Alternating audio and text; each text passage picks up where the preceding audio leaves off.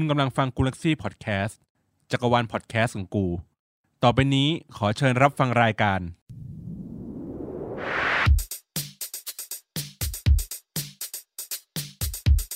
อัปทูกูอัปทู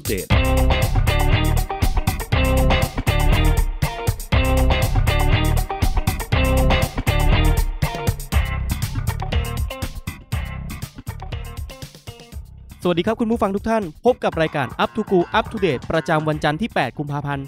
2564 กันครับ รายงานข่าวโดยโตโต้วรกิจเวสืบเช่นเคยครับ มาดูกันที่ลำดับแรกเลยครับ กับค่าฝุ่น PM 2.5 ค่าฝุ่น PM 2.5 ในกรุงเทพมหานครและปริมณฑลในเช้าวันนี้ครับ คุณภาพอากาศในแต่ละเขตมีตั้งแต่คุณภาพดีไปจนถึงเริ่มมีผลต่อสุขภาพ ตรวจพบค่าฝุ่น PM 2.5 อยู่ระหว่าง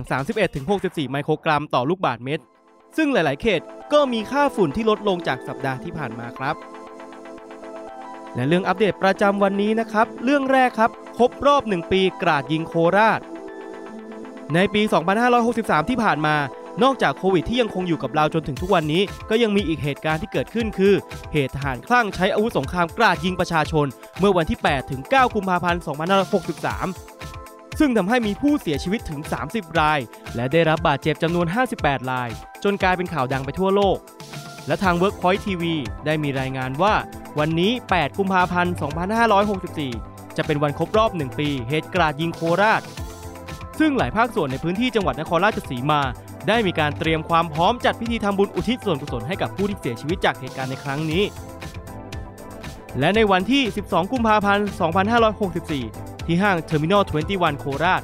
ทางห้างได้มีจัดพิธีทำบุญเลี้ยงพระสงฆ์9รูป โดยชาวเน็ตก็ได้พูดถึงการแก้ไขปัญหานี้ที่ยังคงแก้ไม่ได้ อย่างการปฏิรูปกองทัพ ที่เคยมีการพูดถึงเอาไว้ และอยากให้จัดงานทุกปี เพื่อเป็นการตอกย้ำเรื่องแย่ๆของกองทัพ เรื่องอัปเดตต่อมาครับกับดราม่าร้านขนมอตอยหลายๆ ผู้ประกอบการร้านอาหารในช่วงนี้ ก็คงต้องทำตามมาตรการของรัฐ เพื่อป้องกันโควิด -19 ซึ่งแต่ละร้านก็จะมีวิธีการจัดการที่แตกต่างกันออกไป และมักจะสร้างความยุ่งยากบางอย่างให้กับลูกค้า แต่อย่างไรก็ตามมันก็จำเป็นจะต้องทำอย่างร้านขนมชื่อดังอตอยที่ถูกผู้ใช้ทวิตเตอร์รายหนึ่งโพสต์ภาพข้อปฏิบัติการใช้แก้วน้ำและภาพช้อนที่มีรอยเปื้อน พร้อมข้อความที่ว่า ห้ามใช้แก้วน้ำซ้ำไปกดน้ำเพื่อลดการแพร่กระจายเชื้อถูกไหมแต่ช้อนที่เอามาเสิร์ฟนั้นคืออะไรอะลิปสติกจากลูกค้าคนเก่าหรือเปล่า ประเด็นคือแจ้งพนักงานว่าเปลี่ยนช้อนให้หน่อยครับ ช้อนสกปรกมากเลย พนักงานรับไปแล้วเอามาเปลี่ยนคือ ไม่ขอโทษสักคำเลยทำให้โดนชาวทวิตเตอร์ตามมาฉอดไปตามๆกันว่าเป็นสิ่งที่ไม่สมควรเกิดขึ้น และกฎของการใช้แก้วน้ำมีลูกค้าที่เคยไปทานก็บอกว่ากฎของแก้วน้ำก็ไม่ได้เคร่งอะไรขนาดนั้น และเรื่องอัปเดตถัดมานะครับกับปรับภูมิทัศน์อนุสาวรีย์ประชาธิปไตย เมื่อวานที่ผ่านมาถ้าใครได้ผ่านไปแถวอนุสาวรีย์ประชาธิปไตยก็จะเห็นว่ามีการเปลี่ยนแปลงบางอย่างเกิดขึ้น เพราะทางกรทม ได้มีการปรับภูมิทัศน์อนุสาวรีย์ประชาธิปไตยใหม่ โดยเปลี่ยนจากบันไดทำเป็นทางลาดทั้งหมด และนำต้นไม้มาลง แน่นอนว่าชาวทวิตเตอร์ถึงกับดูออกเลยทีเดียว ว่ามันไม่ใช่สิ่งที่ควรหาทำเป็นการป้องกันเพื่อไม่ให้มีพื้นที่ในการชุมนุม หลาย ๆ ทวิตก็ประชดประชันว่าทำไมไม่เอาออกไปให้หมดเลย ถ้าจะทำกันขนาดนี้ และบอกอีกว่าเรื่องที่เป็นประโยชน์ไม่ทำทำแต่อะไรไร้สาระเปลืองภาษี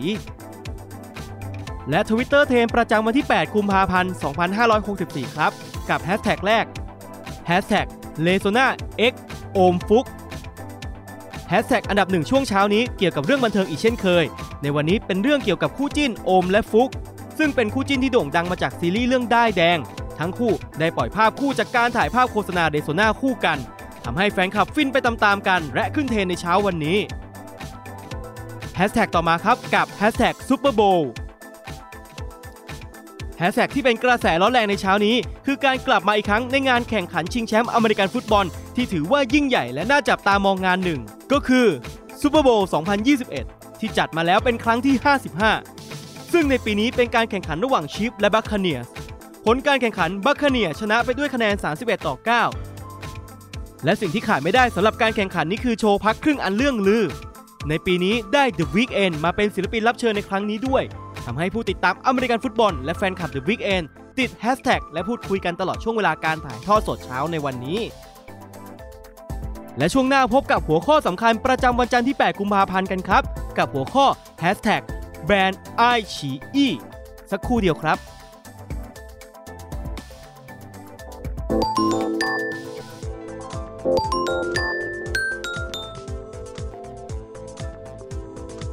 กลับมาพบกับช่วงสุดท้ายกันครับ กับแฮชแท็กที่ว่า Hashtag แบนไอฉีอีจากกระแสวันไชน่าโพลิซีหรือนโยบายจีนเดียวที่ออกมา และเกิดการตั้งคำถามมากมายกับประชาคมโลก จนเกิดการแบ่งแยกทั้งฝ่ายที่เห็นด้วยกับนโยบายนี้ และฝั่งที่ไม่เห็นด้วย นโยบายจีนเดียวอธิบายแบบง่าย ๆ คือ สนับสนุนว่าจีนมีเพียงหนึ่งเดียว ไต้หวันและฮ่องกงเป็นส่วนหนึ่งของจีน เป็นเขตปกครองพิเศษแต่ไม่ใช่ประเทศ ในประเทศไทยเองก็ได้พูดถึงประเด็นนี้กันอย่างหลากหลายความคิดเห็น เพราะคนไทยเองก็มีความสัมพันธ์ที่ดีกับจีน โดยเฉพาะเรื่องสื่อบันเทิงที่มีการแลกเปลี่ยนกันอยู่เสมอ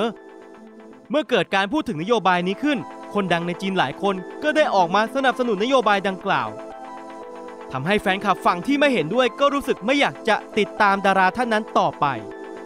จนเกิดกระแสล่าสุด มีการแบนแอปพลิเคชันไอฉีอี ซึ่งเป็นแอปสตรีมมิ่งสำหรับดูละครซีรีส์ทั้งไทย จีน เกาหลี แต่เจ้าของก็คือเป็นของจีน คนในทวิตเตอร์ก็ได้ออกมารณรงค์ให้ทุกคนที่ติดตามสื่อจีนอยู่ ให้ลบแอปทิ้ง ไม่ต้องสนับสนุน ซึ่งก็มีคนจำนวนมากที่ออกมาโพสต์รูปว่า ได้ลบแอปนี้ทิ้งไปแล้ว แต่ก็มีอีกหลายทวิตที่เห็นต่าง โดยมี account หนึ่งบอกว่า เริ่มลำคาญพวกแบรนด์คือแยกแยะวงการบันเทิงกับการเมืองหน่อยได้ไหมนี่แบรนด์อะไร แบรนด์เพราะเอาสนุกหรือเปล่า ถ้าจะแบนแอปจีนก็แบนให้หมด อย่าแบนแอปเดียว เลิกใช้ให้หมด อย่ามีข้อยกเว้นละกันลำคาญ จะขับเคลื่อนเรื่องการเมืองก็ขับเคลื่อนไปให้สุด ไม่ต้องมาเสียเวลากับเรื่องแบบนี้หรอก และดูผิดจุดประสงค์ นอกจากนี้แล้วยังมีคนได้พูดถึงเรื่องเจ้าของแอป ที่ถืออยู่หลาย ๆ แอป ในประเทศไทยเหมือนกัน จึงบอกว่าถ้าจะแบนก็ต้องแบนให้หมดไปเลยทุกแอป เรื่องยังไม่จบเพียงแค่นั้น เมื่อมีคนมาทวิตสนับสนุนการแบนแอปนี้ แต่ความคิดเห็นสนับสนุนของเขาคือ การไปดูเว็บเถื่อนแทนทำให้ประเด็นตอนแรกที่แบนแอป ถูกเบี่ยงไปเป็นการพูดถึงเรื่องเว็บเถื่อนแทน โดยชาทวิตก็ได้บอกว่า ถึงแม้จะแบนแอปจากจีน แต่การดูของเถื่อนก็เป็นสิ่งที่ไม่สมควร และทัวร์ก็ลงไปเป็นที่เรียบร้อยแล้ว